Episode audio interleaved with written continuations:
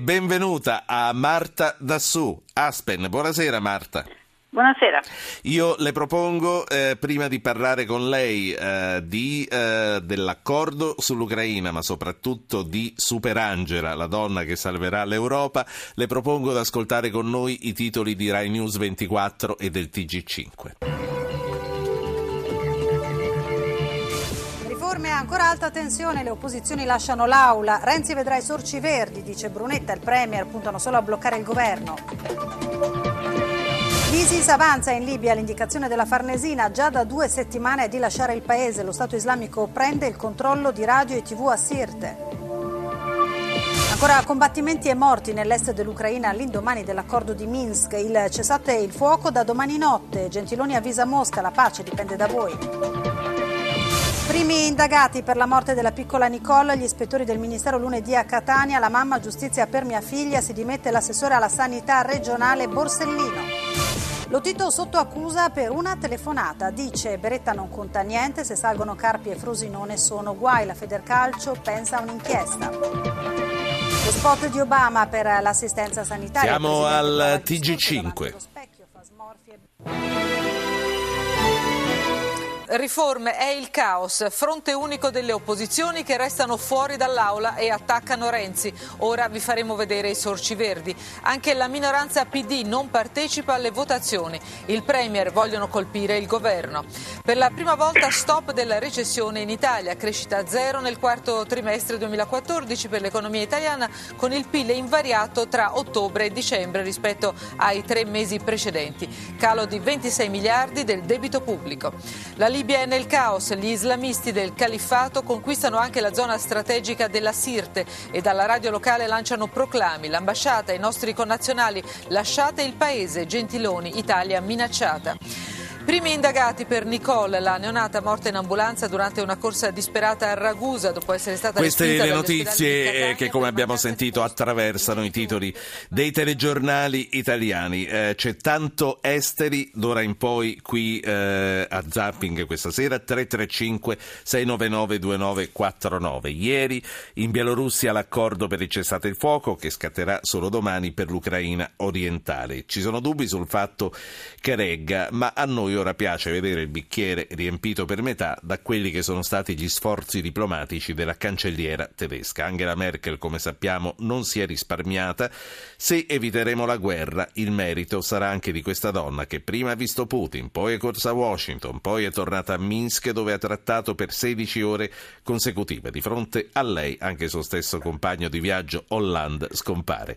Marta Dassù, eh, direttore di Aspeni, allora, siamo a una svolta.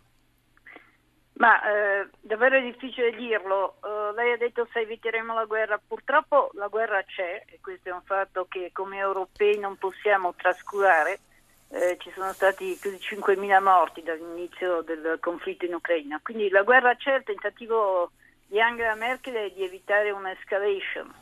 In fondo ha fatto questo sforzo diplomatico molto intenso l'ultima settimana. Lei ricordava per fare in modo che gli Stati Uniti non decidessero di dare armi a Kiev e quindi si evitasse un'escalation di violenza, ma è tutto giocato su un filo molto sottile. È chiaro che se questo secondo tentativo di mediazione, questo secondo accordo di Minsk non dovesse tenere, ed è molto difficile pensare che tenga, eh, lei si è assunta dei, dei grandi rischi. Eh, voglio dire che sarà stata la la grande protagonista di una mediazione se la mediazione riesce. Certo. Eh, altrimenti verrà accusata di aver tentato una, un'operazione non riuscita. Sì, senta, lei oggi firma un editoriale sulla stampa che il quotidiano torinese ha intitolato Perché Berlino fa la differenza. La fa la differenza Berlino?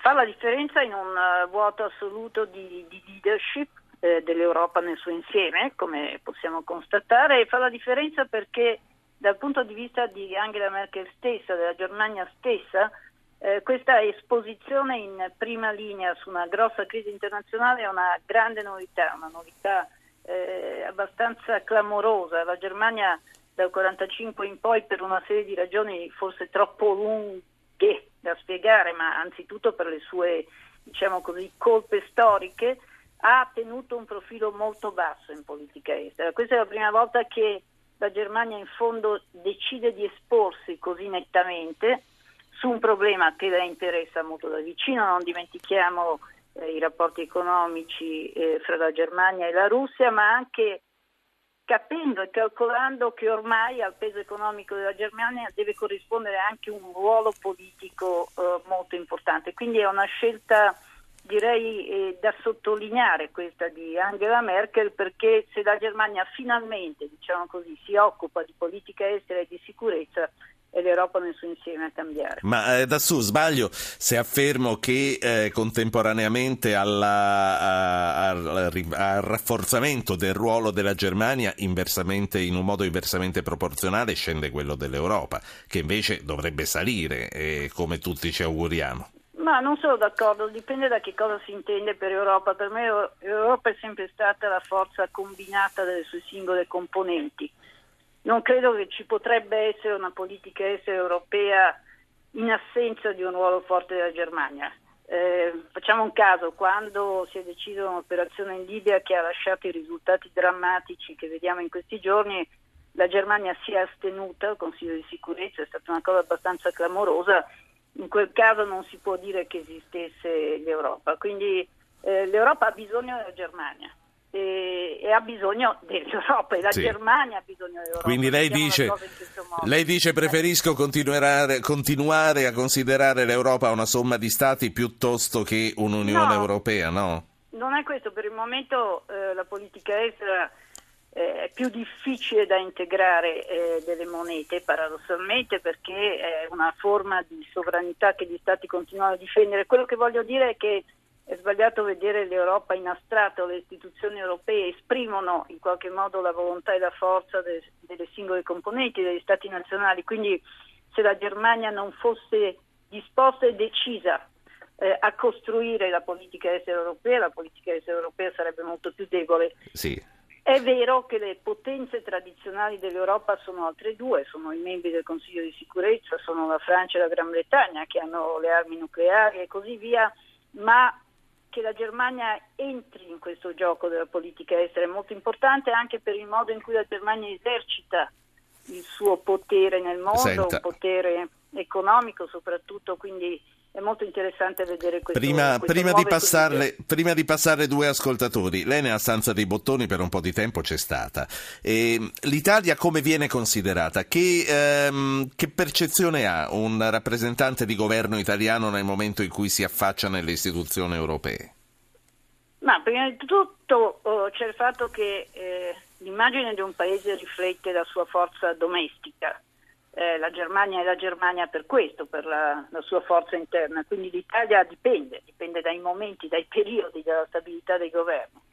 Quindi questo è il primo dato da considerare. Secondariamente la, la, l'Italia è considerato un paese molto esposto, in questo momento lo è, con un uh, tremendo problema sul suo fronte meridionale. Quindi tutto lo sforzo dell'Italia in questi mesi è stato quello di dire cerchiamo di occuparci tutti insieme di questo drammatico problema del fronte sud, io credo che sia uno, uno sforzo giusto e in parte ci, su questo veniamo ascoltati. Con, tu, con, tutto con, tutto che l'Italia è titolare della poltrona di alto rappresentante per la politica estera dell'Europa.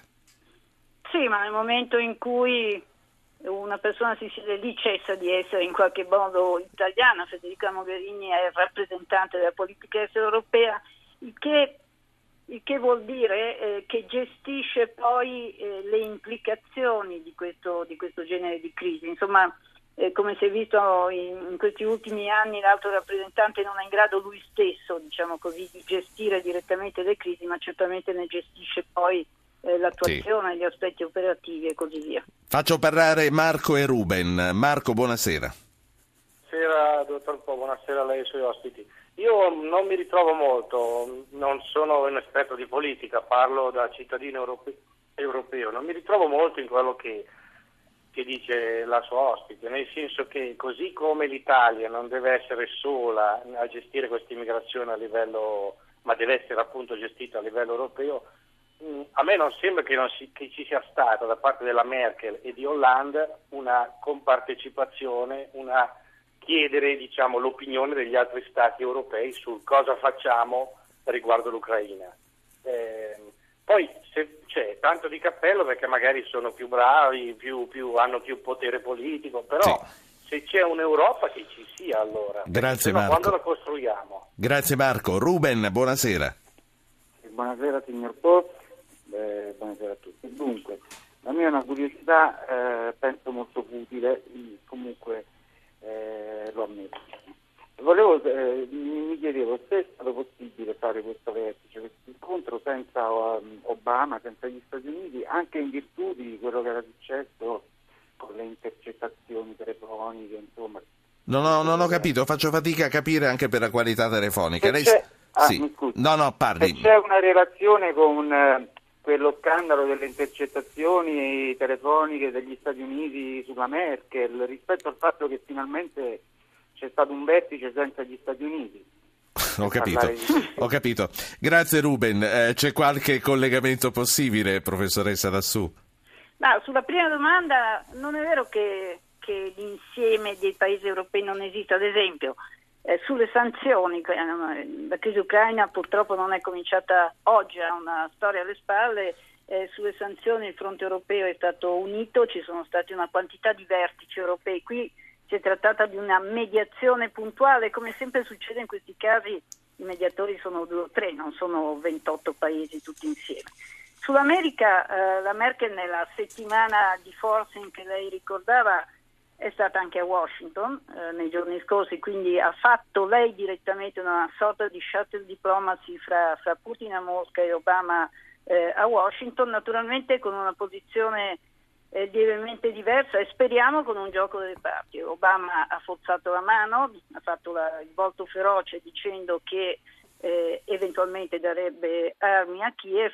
Eh, eh, la Merkel che è stata comunque molto dura con Putin nei mesi scorsi, parla in tedesco con, con Putin, eh, ha detto chiaramente varie volte Merkel che Putin sembra vivere in un altro mondo, ha queste ambizioni neoimperiali sì. e così via, ma insomma la Merkel ha delineato un possibile compromesso, quindi è un gioco delle parti in un certo senso, speriamo che vada a buon fine. Sì, ultima, ultima cosa, uh, Marta Dassù. Io e lei abbiamo dei nipotini che sono ancora molto piccoli. Possiamo stare tutti tranquilli per i nostri bambini. Torna l'incubo che vivemmo da genitori 25 anni fa con la prima guerra del Golfo? Ma insomma è la prima volta e questa è la prima volta da, da, molti anni, dal 1989, dalla fine della guerra fredda, che eh, si rischia un'escalation di una guerra in Europa. Io ripeto, una guerra purtroppo c'è già, è molto qui vicino e il problema che ci stiamo ponendo è come riuscire a fare in modo che non ci sia un'escalation, come fermare eh, questa spirale, naturalmente non cedendo eh, a quella che è stata una enorme provocazione della Russia, cioè la violazione con la forza della frontiera di un altro Stato, ma cercando in qualche modo un accordo che permetta all'Ucraina di vivere il suo futuro. Sono molto importanti gli aiuti economici, in questo momento è interessante che sia Christine Lagarde, un'altra donna, a decidere gli aiuti del Fondo Monetario Internazionale, quindi mh, mm, ci vuole uno serio sforzo per tenere in vita l'Ucraina, per farla sviluppare economicamente. Al tempo stesso l'Ucraina è in una posizione geopolitica difficilissima, in, in mezzo, lì in mezzo fra la Russia eh, e la Polonia e quindi bisogna trovare un accordo su questo, su una collocazione che non sembri eh, alla Russia prefigurare un'espansione dell'Occidente fino ai suoi confini. Professoressa Dassù, grazie per essere stata con noi. Grazie mille a voi, mi rendo conto che non ho risposto sulla domanda delle intercettazioni, mi spiace, è un problema vero c'è una minore fiducia che in passato fra, fra, Germania e Stati Uniti, ma un accordo su questo i due paesi lo hanno alla fine trovato. Grazie. Grazie a lei Marta Dassù, direttore di Aspenia, sottosegretario agli esteri nei recenti governi Monti e Letta.